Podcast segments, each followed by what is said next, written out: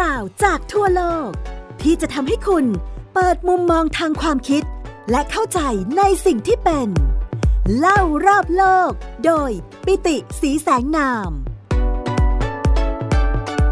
เวลาพูดถึงชาญี่ปุ่นเนาะก็จะนึกถึงสีเขียวเขียวๆเป็นผงผงๆชงในถ้วย เทใส่แก้ว ใส่นมหรือแบบก็ใส่กับยูสุคิดถึงโฮจิชะแบบที่เป็น ชาญี่ปุ่นคั่วหอมๆอย่างเงี้ยก็ลักษณะชาเขียวญี่ปุ่นที่เคยรู้จักมารสชาติแท้ๆมันจะต้องเหมือนสาหร่ายเท่าที่เคยกินจากคนญี่ปุ่นมา เคยทำงานกับคนญี่ปุ่นนึกถึงชาที่มาจากประเทศญี่ปุ่นค่ะ มันน่าจะเรียกว่าพวกมัทฉะ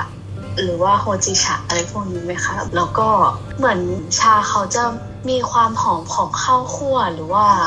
เป็นกลิ่นที่เหมือนคั่วคั่วๆหน่อยๆอะค่ะ มันจะต่างจากชาจีนที่มันจะไม่มีกลิ่นข้าวคั่วหรือว่าใบไม้คั่วพวกนี้อะค่ะ เรามองไปถึงสุนทรียะของคนญี่ปุ่นที่มีต่อชาแล้วก็ตัวพิธีชงชาที่มันแสดงถึงจิตวิญญาณคนญี่ปุ่นในเรื่องของภาษาความงามต่างๆ แล้วก็กระบวนการในการชงชาเป็นสุนทรียะที่แสดงความเป็นตัวตนของคนญี่ปุ่นจะนึกถึงชาเขียวแบบมัทฉะแบบที่เป็นใบชา แล้วเอาไปบด แล้วก็เป็นเป็นสีเขียวๆจริง ๆ อะ แล้วก็จะนึกถึงพิธีชงชาที่มีพิธีรีตองเยอะแยะและชาในพิธีชงชาก็จะเป็นชาแบบเนี้ยชาแบบใบชาแห้งๆที่เอาไปบดอะไม่เหมือนชาจีนที่เป็นแบบใบไม้เอาไปตากแห้งแล้วมาแช่น้ำ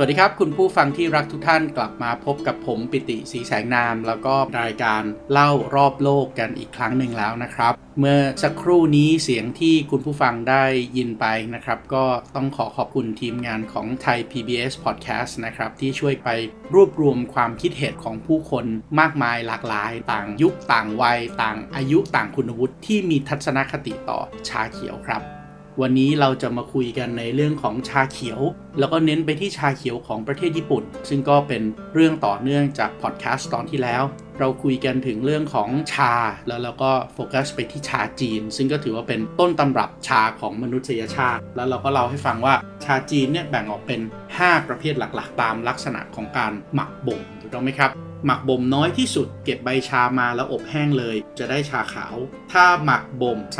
30-50%แล้วนำไปอบแห้งจะได้ชาเขียว ซึ่งก็จะมีความเข้มข้นเพิ่มขึ้นมา แต่ถ้าเกิดว่าหมักบ่มมากกว่านั้นประมาณสัก 50-70%คุณก็จะได้ชาอูหลง หรือว่าชาเขี่ยกวนิน ที่คนไทยก็นิยมดื่มกันตามร้านอาหารจีนแต่ถ้าหมักบ่มมากกว่านั้นก็คือหมักบ่มเต็มที่เลย 100%จนชาเนี่ยได้รับการหมักบ่มเต็มที่ แล้วหนึ่งนำไปอบแห้งเนี่ย เราจะได้ชาแดงหรือว่าหงฉาที่ฝรั่งเอาไปเรียกว่า black tea เหมือนกับที่เราชงในชาซองสีเหลืองๆลิปปั้นอย่างเงี้ยเป็น black tea ของฝรั่งนะครับ ของจีนจะเรียกว่าชาแดงหรือว่าหงฉาแล้วถ้าเกิดนำชาที่หมักบ่มแล้ว เอามาอบไอ้น้ำแล้วหมักบ่มอีก แล้วก็เอาไปอบแห้ง แล้วก็ผ่านไปอีกปีนึง เอามาบักบ่มอีกทีนึง อบไอ้น้ำหมักบ่ม แล้วก็อบแห้งทำอย่างเงี้ยซ้ำซ้ำซ้ำไป 5 ปี 10 ปีร้อยปี เราจะได้ชาที่เรียกว่าชาพัว นี่คือ 5 ประเภทของชาของประเทศจีน แต่ว่าในคราวที่แล้วเนี่ยเราบอกไว้เรื่องหนึ่งก็คือเรื่องของชาเขียวเองเนี่ยนอกจากในประเทศจีนแล้ว ยังมีจักรวาลเกิดขึ้นอยู่อีกจักรวาลหนึ่งที่โฟกัสไปที่ชาเขียวโดยเฉพาะด้วย นั่นก็คือชาเขียวของญี่ปุ่นนะครับ ซึ่งในญี่ปุ่นเองเนี่ยรับวัฒนธรรมเอาเรื่องของชามาโดยกลุ่มของการเผยแผ่พระพุทธศาสนา จากจีนนะครับเข้าไปสู่ญี่ปุ่น ตามเส้นทางการค้าที่เรียกว่าเส้นทางการค้าสายไหม ทางด้านฝั่งตะวันออกจากจีน โดยเฉพาะจากเมืองฉางอานนะครับก็เดินทางเข้าไปจนถึงเกาหลี แล้วก็ข้ามช่องแคบเกาหลีไปสู่ประเทศญี่ปุ่นด้วย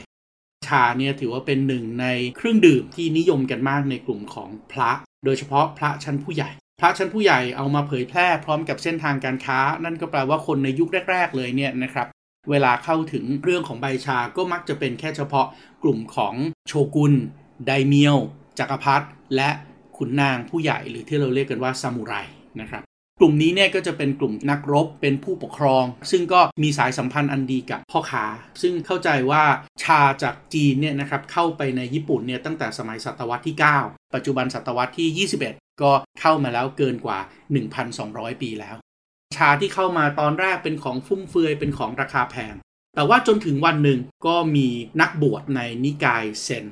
เราจะเรียกว่าเซนโนเซนเนี่ยคือความเชื่อแบบหนึ่งที่เน้นเรื่องของวิถีธรรมชาติ ใช้ชีวิตความเป็นอยู่ที่เรียบง่าย แล้วก็ตั้งปริศนาธรรม ซึ่งปริศนาธรรมของเซนเนี่ยก็จะอ้างอิงจากหลักการของพระพุทธศาสนา ที่ปรับให้เข้ากับบริบทสังคมของญี่ปุ่นที่เราเคยคุยกันก่อนหน้านี้ในเรื่องของศาสนาชินโต ศาสนาผี ความเชื่อแบบ animism เคารพธรรมชาติ ทั้งหมดเนี่ยก็ผสมผสานออกมากลายเป็นวิถีแห่งเซน พระในนิกายเซนคนหนึ่งชื่อว่าเซนโนริเคียวนะครับเซนโนริเคียวเนี่ยก็มองว่าพิธีชงชาเนี่ยน่าจะถูกใช้ในการที่จะสร้างขึ้นมาเป็นปริศนาธรรมในแบบของเซนเพื่อที่จะลดละความฟุ่มเฟือย ลดละความหรูหราออกไป แต่เน้นการชงชาที่เรียบง่าย แสดงออกถึงความจริงใจและวิถีแห่งเซนที่จะสงบเป็นส่วนหนึ่งกับธรรมชาติ เพื่อที่จะชำระจิตใจให้สงบบริสุทธิ์ แล้วก็มีหลักการสำคัญสำคัญด้วยนะครับว่าพิธีชงชาแบบเซนเนี่ยจะต้องนึกถึงวิธีคิดของคนญี่ปุ่นวิธีคิดหนึ่งที่เขาเรียกว่าอิชิโกะอิชิเอะ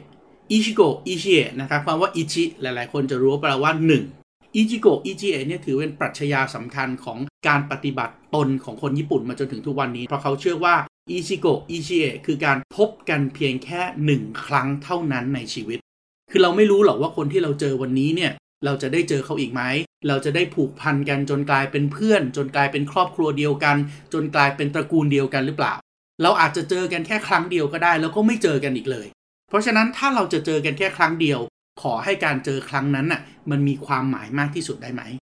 การชงชาก็คือการแสดงเอาความเคารพ แสดงมิตรจิตมิตรใจที่เรียกว่าอิจิโกอิจิเอะกับวิถีแห่งธรรมชาติผสมผสานกัน กลายเป็นพิธีชงชา ที่แน่นอนครับ ปัจจุบันนี้ก็มีความซับซ้อนมากยิ่งขึ้น แต่ก็ยังคงรุ่มรวยด้วยกลิ่นอายของวัฒนธรรมแล้วก็ความสวยงามอยู่ หลาย ๆ ท่านเวลาพูดถึงชาเขียวญี่ปุ่นเนี่ยก็ไม่ได้นึกถึงแต่เฉพาะตัวของใบชาเท่านั้น แต่ยังคงนึกถึงพิธีการชงชาที่เราเรียกว่าซาโดะนะครับ ชาโดเนี่ยจริงๆ ก็เขียนด้วยตัวอักษรเดียวกันกับคำว่าฉาในภาษาจีนเลยฉา หรือว่าพอมาถึงประเทศญี่ปุ่นเนี่ยจะออกเสียงด้วยเสียงที่สั้นห้วนลงจากฉา ในภาษาจีนก็จะกลายเป็นฉะฉะหลายๆฉะเนี่ยนะครับ เพราะฉะนั้นชาเขียวก็อย่างที่ผมเรียนกันไป ว่าก็ถือว่าเป็นขั้นตอนหนึ่งเป็นเลเวลหนึ่งของการหมักบ่มชา วันนี้เราอาจจะต้องมาคุยกันและทำความรู้จักกันในเรื่องของชาเขียวมากยิ่งขึ้น ถ้ามีเวลาเหลือเราค่อยพูดถึงเรื่องของการชงชา เพราะว่าชาเขียวเนี่ยมันกลายเป็นจักรวาลอีกจักรวาลหนึ่งเลย ที่อยู่ในประเทศญี่ปุ่น และณปัจจุบันก็กลายเป็นวัฒนธรรมของญี่ปุ่นที่แพร่หลายไปทั่วโลกด้วย หลายๆเรื่องพอเข้าไปถึงประเทศญี่ปุ่นเนี่ยก็จะถูกพัฒนาจากของเดิมนะครับยกตัวอย่างเช่น ประเทศจีนเป็นประเทศที่เป็นต้นต่อของชา วัฒนธรรมการชงชาในจีนก็มีความรุ่มรวยมีความสวยงามมีวิถีแบบจีน แต่พอไปถึงประเทศญี่ปุ่น จากแค่ชาเขียวตัวเดียวก็ถูกพัฒนาต่อยอดขึ้นเป็นชาเขียวอีกอย่างน้อย 11 ชนิด ซึ่งเดี๋ยววันนี้ผมจะเล่าให้ฟังว่าเป็นยังไง เมื่อกี้นี้ถ้าคุณผู้ฟังยังจำได้ เราไปสอบถามจากผู้คนมากหน้าหลายตา หลายๆ คนพูดถึงคำสำคัญอย่างเช่นคำว่าเซนจะคำว่ามัดจะพวกนี้ครับก็คือลักษณะหนึ่งหรือว่ารูปแบบหนึ่งของชาเขียว แต่ถ้าเกิดว่าเราจะเริ่มต้นรู้จักชาเขียวของญี่ปุ่นจริงๆ ต้องเริ่มต้นจากสิ่งที่เรียกว่าเซนจะหรือว่าเซนจะก่อนนะครับเซนจะหรือว่าเซนจะเนี่ยก็คือใบชาที่รอจนครบกำหนด สุกเต็มที่แล้วเด็ดมาเฉพาะใบยอดยอด ใบที่ 1 ใบที่ 2 ของยอดของแต่ละต้นเท่านั้น แล้วผ่านการอบไอ้น้ำอบไอ้น้ำเสร็จเอาไปนวดครับ นวดก็คือการกดคลึง หมักบ่มประมาณสัก 30-50%หมักบ่มนานชาก็จะเข้มขึ้น หมักบ่มน้อย ชาก็จะอ่อนลง เราเรียกชาพวกนี้ว่า ชาเซนชาเซนชาคือชาเบื้องต้นเบสิกที่สุดคำที่ใช้แทนคำว่าชาเขียวญี่ปุ่น ควรจะใช้คำว่าเซนชาแต่เซนชาอย่างที่ผมเล่าไปว่า มันคือส่วนของใบที่อยู่ที่ยอดยอดเบอร์หนึ่งยอดเบอร์สองของแต่ละต้น แต่ในความเป็นจริง ใบที่อยู่ต่ำลงมา ก้านที่อยู่ต่ำลงมา ก็มีคุณสมบัติที่ดีไม่แพ้กับใบที่อยู่ข้างบน แต่แน่นอนครับอาจจะมีรสขมมากกว่า อาจจะมีความฝาดมากกว่า และอาจจะไม่สวยงามเป็นรูปใบที่สวยงามเหมือนริ้นนกกระจอกของใบเซนชาเราเรียกส่วนที่เป็นใบล่างๆ ก้านแล้วก็เศษของเซนชาที่เอามาอบให้แห้งแล้วก็ชงแล้วก็ได้รสอร่อยเหมือนกันเนี่ยว่าบันจะเพราะฉะนั้นเบอร์หนึ่งเกรดดีที่สุดเซนชะลองลงมาเป็นบันชะแต่เท่านั้นยังไม่พอครับ ชาบางประเภทเนี่ยเราอยากที่จะทำให้มันมีรสชาติที่ ขมมากยิ่งขึ้น ฝาดมากยิ่งขึ้น เพื่อที่จะเอาไปรับประทานกับอาหารที่มันมีรสหวานทำให้มันชุ่มคอหลังจากที่ได้รับประทานลงไป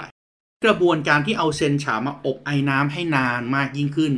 นวดด้วยความแรงมากยิ่งขึ้น ก็จะได้รสฝาดรสขมที่มากกว่าเซนฉาเราเรียกชาประเภทนี้ว่าฟูกามูชิชะฟูกามูชิชะก็คือเซนฉานั่นแหละครับ แต่ว่ามีความเข้มมากกว่า มีความขมมากกว่า มีความ ฝาดมากกว่า ตอนนี้เรามีชา 3 แบบแล้วนะครับ ชาพื้นฐานที่เป็นชาคุณภาพดีของญี่ปุ่นเรียกว่าเซนชะเกรดรองลงมาซึ่งเราดื่มกันตามบ้านดื่มกันตามร้านอาหาร ไม่ใช่เอาไว้รับแขกเนี่ยเรียกว่าบันชะแต่ถ้าเกิดอยากจะเอาชาที่ขมฝาดมากขึ้น เราเรียกว่าฟูกามูชิชะฟูกามูชิชะก็คือชาเซนชะที่หมักบ่มนานขึ้นนะครับ เท่านั้นยังไม่พอครับ คนญี่ปุ่นยัง พิถีพิถันและเข้าใจถึงกระบวนการในการที่จะเพาะปลูกด้วย เพราะว่าในขณะที่บางคนต้องการลดฝาดมากยิ่งขึ้น บางคนกลับต้องการลดฝาดที่น้อยลง และมีกลิ่นรสที่คุณผู้ฟังที่ให้ความคิดเห็นมาบอกว่าโอ้ยชาญี่ปุ่นแท้ๆเกรดดีๆ เนี่ยจะต้องมีรสชาติคล้ายๆ สาหร่ายทะเล อันนี้คือความเชื่อที่ถูกต้องเลยครับ และชาแบบนี้คือชารุ่นที่แพงกว่าเซนชาขึ้นมาอีก เราเรียกชาพวกนี้ว่า เกียวกุโรเกียวกุโรจะก็คือชาคุณภาพสูงมากกว่าเซนชา ที่คุณภาพสูงและราคาแพงกว่า เพราะว่าก่อนถึงวันที่ชาโตเต็มที่ก่อนถึงฤดูเก็บเกี่ยวเนี่ยเขาจะคลุมต้นชาเหล่านี้ด้วยผ้าสีทึบครับ เพื่อให้ชาเหล่านี้รับแสงแดดน้อยลง ในอดีตอาจจะทำด้วยหลังคาของฟาง ในอดีตอาจจะทำด้วยหลังคาของผ้าที่เป็นผ้าสีทึบ ปัจจุบันใช้เป็นสแลนในการที่จะคลุมบังแสง เพื่อให้ได้รับแสงแค่ประมาณสัก 60-70%ของแสงแดดในฤดูร้อนตามปกติ การที่แสงน้อยลงก่อนฤดูการเก็บเกี่ยว ก็ทำให้รสฝาดของชาน้อยลง แต่ได้รสชาติที่เรียกว่าอูมามิมากยิ่งขึ้น ซึ่งสารอะมิโนแอซิดที่อยู่ตรงนี้ครับ มันมีรสชาติและมีกลิ่นที่คล้ายกับสาหร่ายทะเล เกียวกุโรก็คือชาเขียวที่มีกระบวนการในการปลูกที่มีการบังแสง ใช้รสชาติที่ฝาดน้อยกว่า มีรสชาติอูมามิที่เพิ่มมากยิ่งขึ้นอะตอนนี้มีเซนชาแล้วนะครับ ชาดีที่สุด เกรดรองลงมาเป็นบันชาถ้าคั่วนานเรียกฟูกามูชิชะ ถ้าบังแสงก่อนได้รสชาติที่ฝาดน้อยลง แต่ว่ามีรสชาติอูมามิมากขึ้น เรียกว่าเกียวกุโรแต่เท่านั้นยังไม่พอครับ ในพิธีชงชาหรือว่าชาโดเนี่ย เราไม่ได้เอาชาที่เป็นใบๆมาแล้วต้องมากรองถูกต้องไหมครับ แต่ว่าเขาจะเอาใบชาคุณภาพสูงที่เรียกว่าเกียวกุโรเกียวกุโรยังคงเป็นใบอยู่ครับ แต่ว่าพอมันเป็นใบเนี่ยมันมีเส้นของใบใช่ไหมใบไม้เนี่ยมันจะมีเส้นของก้านใบอยู่ข้างใน เกียวกุโรที่ดีที่สุด ถ้ามาดึงเส้นพวกนี้ออก แล้วเหลือแต่เฉพาะใบในส่วนที่เป็นใบจริง ๆ จากนั้นเอามาบดลงไปอีกบดลงไปอีก การเอาเส้นกลางใบออก การเอาเส้นใบออกเนี่ยนะครับมันทำให้ลดฝาดน้อยลงไปด้วย แล้วก็เอามาบดบดบด โดยเฉพาะถ้าบดในโม่หินแบบโบราณที่ใช้แรงมนุษย์ที่ทำให้ความละเอียดของมันเนี่ยมีเกรนที่บางอันเล็กบางอันใหญ่ แต่โดยรวมแล้วเนี่ยสวยงามมากเนี่ยเราจะเรียกชาประเภทนี้ว่ามัทฉะครับ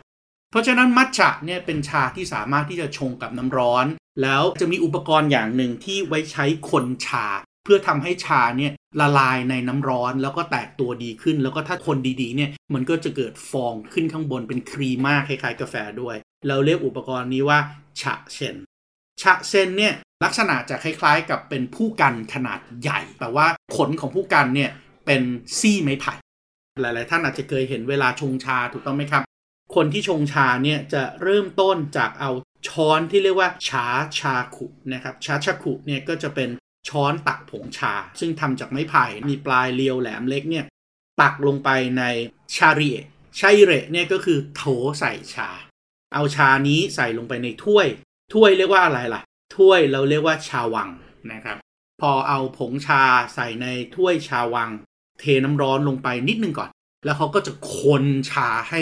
มันเข้ากับน้ำร้อน ไอ้ที่คนชาตรงนี้แหละครับเขาเรียกว่าฉะเซนแล้วหลังจากนั้นบางท่านก็จะ เติมน้ำร้อนเพิ่มนะครับ โดยน้ำร้อนที่เติมเพิ่มเนี่ยจะเติมจากกระบวยที่ใช้ตักน้ำในการชงชานะครับเขาเรียกว่าฮิชาคุนะครับ เพราะฉะนั้นเริ่มมีศัพท์เยอะขึ้นเรื่อยๆนะครับ แต่ว่าชาแบบนี้แหละที่สามารถที่จะชงกับน้ำร้อนนะครับ แล้วก็ละลายทันทีเนี่ยเราเรียกว่ามัทฉะ เพราะนั้นมัทฉะคือชาคุณภาพดีที่สุดที่มาจากชาเกียวกุโระที่เป็นใบชาอบแห้ง ใบชาเกียวกุโระ มีการคลุมแสงก่อนเพื่อให้รสฝาดลดลง แล้วก็ได้รสชาติอูมามิที่เหมือนกับที่ท่านผู้ฟังบอกว่ารสชาติคล้ายๆสาหร่าย อันนี้แหละคือชาเกียวกุโรได้ใบชาเกียวกุโรอบแห้งมาปุ๊บดึงก้านใบออก ดึงเส้นต่างๆ ในใบออก เหลือแต่เฉพาะใบจริง ๆ แล้วเอามาบดด้วยโมหิน เราจะได้มัทฉะนะครับอะจำได้ไหมฮะ ทุกอย่างเริ่มต้นจากสิ่งที่เรียกว่าเซนฉะ แต่เซนฉะพอเหลือเศษ ใบที่ 2 ใบที่ 3 เราจะได้บัญฉะ ช่นเดียวกันครับ ในการทำสิ่งที่เรียกว่าเกียวกุโรเกียวกุโรก็เอาต้นชามาคลุมด้วยสแลนถูกต้องไหมครับ เพราะนั้นเวลาทำเกียวกุโรมันก็มีก้านของใบ มันก็มีใบที่ 2 ใบที่ 3 ที่ไม่ได้อยู่บนสุด ใบพวกนี้เขาก็ไม่เหลือทิ้งหรอกครับไหนๆปลูกมาแล้วเขาก็จะเอามาทำในกระบวนการเดียวกันกับเกียวกุโรในกระบวนการเดียวกันกับมัทฉะนี่แหละ แต่เราจะเรียกว่าเมฉะเมฉะก็คือเศษใบยอดที่หักที่แตก ที่ไม่สวยจากกระบวนการทำเกียวกุโรก็จะทำให้เมฉะเนี่ยนะครับกลายเป็นชาที่เกรดลงลงลงมาจากเกียวกุโรแต่ว่ายังสูงกว่าเซนฉะเพราะว่ามันได้มีการคลุมสแลนคลุมแสงทำให้รสฝาดน้อยลง มีความอูมามิมากยิ่งขึ้นนะครับเกียวกุโรเอาไปบดได้มัทฉะคำถามก็คือแล้วถ้าเมฉะเอาไปบดจะได้อะไรล่ะ เมฉะเอาไปบดก็จะได้โคนาฉะ โคนาฉะก็เหมือนกับมัทฉะเลย เพียงแต่ว่าเป็นใบที่เป็นคุณภาพรองลงมาเท่านั้น ตอนนี้เราได้อะไรบ้างแล้วครับ เราได้เซนฉะที่เป็นเบอร์เบื้องต้นที่สุด จากเซนฉะใบที่ 2 ใบที่ 3 ใบที่อยู่ต่ำลงมาจะได้บัญฉะนะครับ เส้นฉะก่อนที่จะเอาไปเก็บเกี่ยว มีการคลุมด้วยผ้าทึบแสง จะเรียกว่าเกียวกุโระถ้าเอาเกียวกุโระมาดึงก้านใบออกแล้วค่อยบดจะได้มัทฉะ แต่ใบที่ 2 ใบที่ 3 ของเกียวกุโรที่คลุมทับแสงเหมือนกันนะครับลดฝาดน้อยลงเหมือนกันจะได้เมฉะและถ้าเมฉะมาดึงก้านใบออก แล้วก็เอาไปบดก็จะได้สิ่งที่เรียกว่าโคนาฉะเพราะนั้นมันก็จะมีเหลือเศษอยู่ใช่ไหมฮะเศษที่เหลืออยู่คืออะไรครับ ที่ผมพูดมาทั้งหมด เศษที่เหลืออยู่ก็คือก้านของมันไง ก้านที่ดึงออกไม่ว่าจะมาจากเกียวกุโรหรือว่ามาจากเมฉะก่อนที่จะทำมัทฉะก้านพวกนี้ถามว่ามีคุณสมบัติไหมคำตอบก็คือ มันก็มีคุณสมบัติที่ดีนะ ถึงแม้มันจะมีรสฝาดมากกว่ามัทฉะก็ตาม กานพวกนี้ถ้านำมาชงโดยการเอามาบดละเอียด คุณก็จะได้สิ่งที่เรียกว่าคูกีฉะนะครับ สังเกตดูนะครับว่าภูมิปัญญาของญี่ปุ่นเนี่ยไม่เหลืออะไรทิ้งไว้เลยนะครับ ทุกส่วนสามารถที่จะใช้ได้ ทุกส่วนสามารถที่จะนำมาสร้างคุณค่าได้ ทุกส่วนสามารถที่จะนำไปประกอบอาหารที่แตกต่างกันได้ แน่นอนครับเกียวกุโระที่เอามาบดจนกลายเป็นมัทฉะที่ดีที่สุด จะใช้ในพิธีชาดะหรือว่าพิธีชงชาที่หรูหราแต่เรียบง่าย แสดงให้เห็นถึงปรัชญาของเซน ในขณะเดียวกันถ้าเราอยากจะเอาเศษของมันมาใช้งาน เอามาใช้ทำอะไรล่ะ อย่างเช่น โคนาฉะโคนาฉะก็คือคล้ายๆมัทฉะแหละ แต่มาจากเศษใบที่อยู่ต่ำลงมา พวกนี้เอาไปทำขนมเนี่ยฮะเวลาเขาบอกว่าเป็นขนมแล้วเป็นรสชาติมัทฉะมัทฉะเนี่ยจริงๆ ไม่ใช่มัทฉะนะครับ จริง ๆเขาเรียกว่าโคนาฉะ ยิ่งถ้าเกิดว่าเป็นชาคุณภาพต่ำที่ชงใส่ในขวด แล้วบอกว่าเป็นมัทฉะมัทฉะเนี่ยส่วนใหญ่ไม่ใช่มัทฉะแท้หรอก ส่วนใหญ่เป็นคูกิฉะ นั่นก็คือเศษก้านใบที่เหลืออยู่จากการทำมัทฉะพวกนั้นต่างหากแต่เท่านั้นยังไม่พอครับชาเนี่ยจริง ๆ แล้วอย่างที่ผมบอกว่า มันมีระยะเวลาในการที่จะปลูกถูกต้องไหมครับ เมื่อมีระยะเวลาในการที่จะปลูก ระยะเวลาที่ปลูกแล้วออกมาเป็นใบชารุ่นแรก ๆ ก็จะเป็นใบชาที่ดีที่สุด แต่ในระยะเวลาการเก็บเกี่ยวโดยเฉพาะในช่วงฤดูใบไม้ผลิกับฤดูร้อนนั่นเองอะก็ต้องอย่าลืมนะครับว่ามันก็มีใบใหม่แตกยอดขึ้นมาด้วย แต่เป็นใบใหม่ที่แตกยอดในช่วงท้ายฤดูกาลใบใหม่ที่แตกยอดในช่วงท้ายฤดูกาลมันอาจจะไม่ได้มีรสชาติความเข้มข้น หรือว่าความดีของสารต่างๆ เท่ากับเซนฉะที่เก็บในต้นฤดูกาลแต่ถามมันใช้ได้ไหมคำตอบก็คือใช้ได้ครับ และชาที่เป็นยอดที่เก็บในช่วงหลังของฤดูกาลเนี่ย เขาก็มีชื่อเรียกเฉพาะเขาเรียกว่าเคียวบันชะนะครับ ตอนนี้เราเริ่มมีหลายอย่างละ ทั้งหมดที่ผมเล่าให้ฟังนี่เป็นแค่ชาเขียวที่เป็นชาเขียวลักษณะธรรมดาของญี่ปุ่นนะครับ แต่ว่าคุณผู้ฟังที่เราไปเก็บเสียงมาจากความคิดเห็นเนี่ยยังพูดถึงชาอีก 2 ตัว ที่เป็นการต่อยอดจากชาเขียวด้วย หลาย ๆ ท่านบอกว่าชอบชาเขียวที่มีมีกลิ่นคั่วคั่วไม่ไหม้จำได้ไหมครับ ไอชาเขียวที่มีกลิ่นคั่วคั่วไม่ไหม้เนี่ยก็คือเซนชะหรือบันชะนี่แหละ แต่นำไปคั่วต่อทำไมต้องนำไปคั่วต่อครับนำไปคั่วต่อเพื่อที่จะทำให้คาเฟอีนมันลดลงไงฮะสมัยนี้เนี่ยปัจจุบันนี้มันมีเทคโนโลยีที่เรียกว่า decaffeination รู้ไหม decaffeination ทำให้กินกาแฟกินชาโดยที่ไม่มีคาเฟอีนได้ เพราะนั้นจะได้ได้ดื่มก่อนนอนแล้วตาไม่ค้าง ไม่นอนดึกนอนไม่หลับไม่มี แต่ว่าในอดีต ถ้ายังไม่มีเทคโนโลยีที่เรียกว่า decaffeination ซึ่งต้องเอาไปละลาย แล้วไปทำกระบวนการขั้นตอนมากมายเนี่ยในอดีตภูมิปัญญาของคนญี่ปุ่นก็รู้ครับว่าใบชาเนี่ยถ้าหมักบ่มเสร็จทำจนกลายเป็นใบชาอบแห้งเสร็จ แล้วนำไปคั่วต่อไอการนำไปคั่วต่อนี่แหละครับ จะทำให้สิ่งที่เรียกว่าคาเฟอีนในใบชามันลดลง และได้กลิ่นหอมของการคั่วด้วยไอใบชาที่มีคาเฟอีนลดลงเนื่องจากการไปคั่วซ้ำอีกครั้งนี่แหละครับ เราถึงจะเรียกว่าโฮจิชะโฮจิชะที่เมื่อกี้นี้คุณผู้ฟังบางท่านพูดชื่อให้ฟังก็คือตัวนี้แหละครับ ที่หอมกลิ่นคั่วๆครับเรียกว่าโฮจิชะจะเป็นเซนชะจะเป็นบันชะเอาไปคั่ว ก็ได้โฮจิชะเหมือนกันหมด แล้วก็มีบางท่านบอกว่าชอบกลิ่นพิเศษในใบชาด้วย กลิ่นพิเศษในใบชาเขียวที่มันมีกลิ่นหอมๆคล้ายๆกลิ่นข้าวตังคล้ายๆกลิ่นข้าวคั่วคล้ายๆ กลิ่นข้าวเม่านั่นแหละครับ มันก็คือกระบวนการในการเอาเซนชะมาคั่ว เพียงแต่ว่าไม่ใช่คั่วแต่เฉพาะใบชาเท่านั้น ในระหว่างที่คั่วเขาใส่ข้าวเข้าไปด้วยครับ การใส่ข้าวญี่ปุ่น การใส่ข้าวบัลเล่ลงไป การใส่ข้าวสาลีลงไป แล้วคั่วพร้อมกันกับชาเนี่ยก็จะไม่ได้ได้โฮจิชะละ แต่จะได้ผลิตภัณฑ์ใหม่ขึ้นมา เรียกว่าเกนไมชะเกนไมชะก็คือชาที่กลิ่นหอมเข้าคั่ว ที่ผมเล่ามาทั้งหมดจำได้ไหมครับ ถ้าจำไม่ได้ทบทวนอีกครั้งหนึ่งแบบเร็วๆ ทั้ง 12 ประเภทของชาญี่ปุ่น ชาญี่ปุ่นประเภทแรกเรียกว่าเซนชะ ก็คือใบชายอดที่สุด ยอดที่ 1 ยอดที่ 2 ของต้นชานำเอามานวดอบไอ้น้ำหมักบ่ม ประมาณสัก 30-50%แล้วอบแห้งเป็นใบๆเรียกเซนชะ แต่ใบที่อยู่เตี้ยลงมาของพุ่ม ใบที่ 2 ใบที่ 3ทำกระบวนการเดียวกัน จะได้ชาประเภทที่ 2 ที่เรียกว่าบันชะ ถ้าคั่วนานมากยิ่งขึ้น อบไอ้น้ำมากยิ่งขึ้น เพื่อให้ได้รสฝาดเราเรียกว่าฟูกามูชิชะ อันนี้เป็นชาเบื้องต้น 3 ตัว เข้มสุดคือฟูกามูชิชะดีสุดคือเซนชะเกรดรองลงมาคือบันชะ3ตัวแรกเป็นตัวเบสิกแต่ถ้าในกระบวนการปลูกมันพิถีพิถันมากกว่านั้น เช่น มีการคลุมผ้าเพื่อให้รสฝาดน้อยลง ได้รสชาติอูมามิ รสชาติสาหร่ายทะเลมากยิ่งขึ้นเราเรียกว่าเกียวกุโระถ้าเอาเกียวกุโระมาดึงก้านใบออก เหลือแต่ใบล้วนๆ แล้วปนจนละเอียดสามารถละลายน้ำทันทีไม่ต้องกรอง เรียกว่ามัทฉะ ถ้ากระบวนการเดียวกันแต่เกิดขึ้นจากใบที่เป็นบันฉะเราจะเรียกว่าเป็นเมฉะเพราะนั้นเมฉะเนี่ยก็คือเป็นเกียวกุโระนั่นแหละ แต่เป็นเกียวกุโระของบันฉะก็คือใบที่อยู่พุ่มใต้ลงมานะครับถ้าเอาเมฉะไปดึงเส้นใบออก แล้วบดจนกลายเป็นผงเหมือนกับมัทฉะ เราจะเรียกว่าโคนาฉะเพราะนั้นมัทฉะแพงที่สุดลองลงมาเป็นโคนาฉะส่วนไอ้ก้านใบที่เหลือ เอาไปทำอาหารเอาไปทำขนมได้เหมือนกัน เรียกว่าคูกิฉะ แล้วก็จะมีใบชาที่เก็บเกี่ยวในช่วงปลายฤดู คุณภาพอาจจะไม่ได้ดีเท่าเซนชะเราจะเรียกว่าเคียวบันชะนี่คือเบื้องต้นของชาญี่ปุ่น แต่ถ้าเอาชาญี่ปุ่นที่อบแห้งแล้วไปคั่วต่อ เพื่อทำให้คาเฟอีนลดลงและมีกลิ่นหอม เราจะเรียกว่าโฮจิชะแต่ถ้าในระหว่างคั่วใส่ข้าวลงไปด้วย เพื่อให้มีกลิ่นข้าวคั่วหอมๆเพิ่มขึ้นไปอีก เราจะเรียกมันว่าเกนไมชะนี่แหละฮะ ภูมิปัญญาญี่ปุ่น และความพิถีพิถันของญี่ปุ่น ในเรื่องของการดื่มชา เวลาชงชาเนี่ยยังมีอีกเรื่องหนึ่งด้วย นั่นก็คือเรื่องของ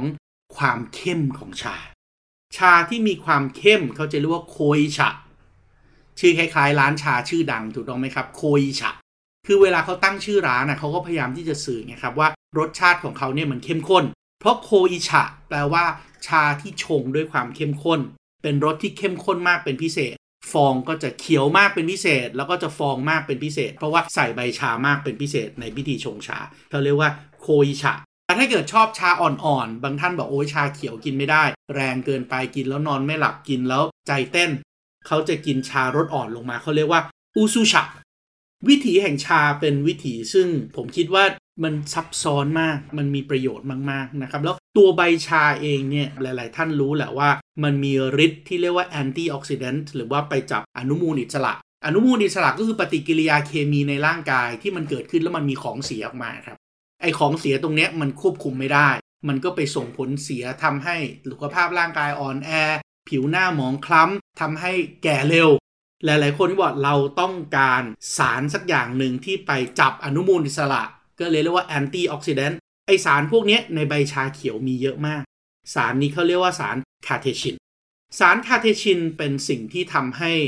ชาเนี่ยกลายเป็นเครื่องดื่มที่บอกว่าเป็นส่วนประกอบของยาอายุวัฒนะ เพราะว่ามันช่วยต้านอนุมูลอิสระเหล่านี้ ในขณะเดียวกันชาเขียวของญี่ปุ่นเองเนี่ยก็มีวิธีการหมักบ่มจนได้สารคาเทชินเป็นจำนวนมาก นอกจากคาเทชินแล้วยังมีสารอีกตัวหนึ่งซึ่งทำให้การดื่มน้ำชาเนี่ยกลายเป็นความสุข กลายเป็นวิถีแห่งเซนกลายเป็นวิถีที่คุณนั่งดื่มชา จิบชาไปเรื่อยๆ แล้วมองสวนหินของเซน แล้วก็จินตนาการแล้วก็ใช้ความรู้หลักธรรมปริศนาธรรม ค่อยๆ วิปัสสนา แล้วมองถึงและเข้าใจแก่นแท้ของธรรมชาติ ไอสารที่เป็นตัวช่วยที่ทำให้คุณรู้สึกผ่อนคลายทำให้รู้สึกมีความสุขเอิบอิ่มเวลาดื่มชาเนี่ยเขาเรียกว่าสารเทีอานินเทีอานินเป็นสารที่ทำให้ดื่มแล้วผ่อนคลาย ปลอดโปร่งมีความสุขคาเทชิน คือสารที่ดื่มเข้าไปแล้วช่วยต้านอนุมูลอิสระ และนี่คือสารประกอบที่ทำให้การดื่มชาแล้วรู้สึกมีความสุขอย่างยิ่ง แต่ปัญหาก็คือ สารเหล่านี้ครับ มันจะถูกโปรตีนและไขมันในน้ำนมไปจับ และทำให้การออกฤทธิ์ของสารคาเทซิน และสารทีอานินลดลง เพราะโปรตีนของนมจะไปยับยั้งการทำงานของทั้งสองสารนี้ นั่นก็เลยทำให้เวลาดื่มชาญี่ปุ่นเนี่ยเขามักจะแนะนำกันครับว่าชาญี่ปุ่น อย่าดื่มกับนมเลย ไม่ว่าจะเป็นนมร้อน ไม่ว่าจะเป็นนมเย็น ตราบใดก็ตามที่เป็นโปรตีนในนม มันไปยับยั้งและทำให้คุณสมบัติที่ดีของชาตรงนี้หายไป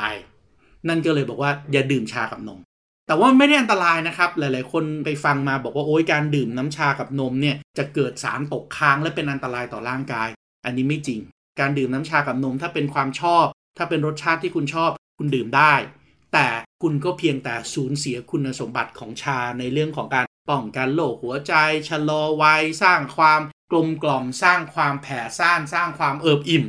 วิธีการดื่มชาที่ดีที่สุดถึงบอกว่าต้องดื่มกับน้ำอุ่นหรือน้ำร้อนเท่านั้นนะครับแล้วก็ไม่ใช่น้ำร้อนเดือดด้วยนะครับ ต้องเป็นน้ำร้อนเดือดที่พักจนเย็นตัวลงระดับหนึ่งแล้ว เพื่อที่จะไม่ทำให้ชามันสุกจนเกินไปและฝาด เพราะนั้นการดื่มชาเนี่ยถือว่าเป็น ศิลปะแล้วก็จะได้ประโยชน์อย่างยิ่ง หลาย ๆ ชาติก็ดันมีภูมิปัญญาครับไว้วันหลังผมอาจจะมาเล่าให้ฟังทีหลังว่าเอาแล้วถ้าอยากดื่มชากับนมอะเพราะว่าต้องการสารอาหารอย่างอื่นด้วยทำยังไงล่ะ วิธีการนั้นจะไปอยู่ในอีกจักรวาลหนึ่งของการดื่มชาครับ นั่นก็คือจักรวาลการดื่มชาของเอเชียใต้ของอินเดียครับ เพราะชาในอินเดียจะดื่มกับนมครับ และดื่มกับเครื่องเทศด้วย ที่เราเรียกว่าจายนะครับจายเนี่ยเป็นการดื่มนมโดย งใบชาเนี่ยกับนมล้วนๆเลย แต่ทำไมยังได้ antioxidant ได้อยู่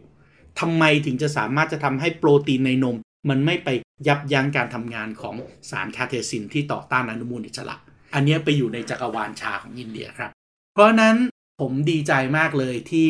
คุณผู้ฟังท่านหนึ่งบอกว่าการดื่มชาเนี่ยมันเป็นสุนทรียะ มันเป็นสุนทรียะจริง ๆ ครับ โดยเฉพาะเมื่อท่านรู้ว่าที่มาของชาแต่ละที่ ความใส่ใจของเกษตรกรที่ปลูกชาในแต่ละที่ ภูมิปัญญาที่ใส่ลงไปในแต่ละที่ธาตุอาหารที่ดีของดินที่ดีที่สุด ในทำเลที่ตั้งทางภูมิศาสตร์ ความสูงที่ดี ความชื้นที่ดี แสงแดดที่ดี การควบคุมแสงที่ดี ภูมิปัญญาในการนับวันเวลาเพื่อให้ได้ใบชาที่ดีที่สุด ภูมิปัญญาในการหมักบ่มชาให้ได้เป็นชาขาว ชาเขียว ชาดำชาแดง ชาปัว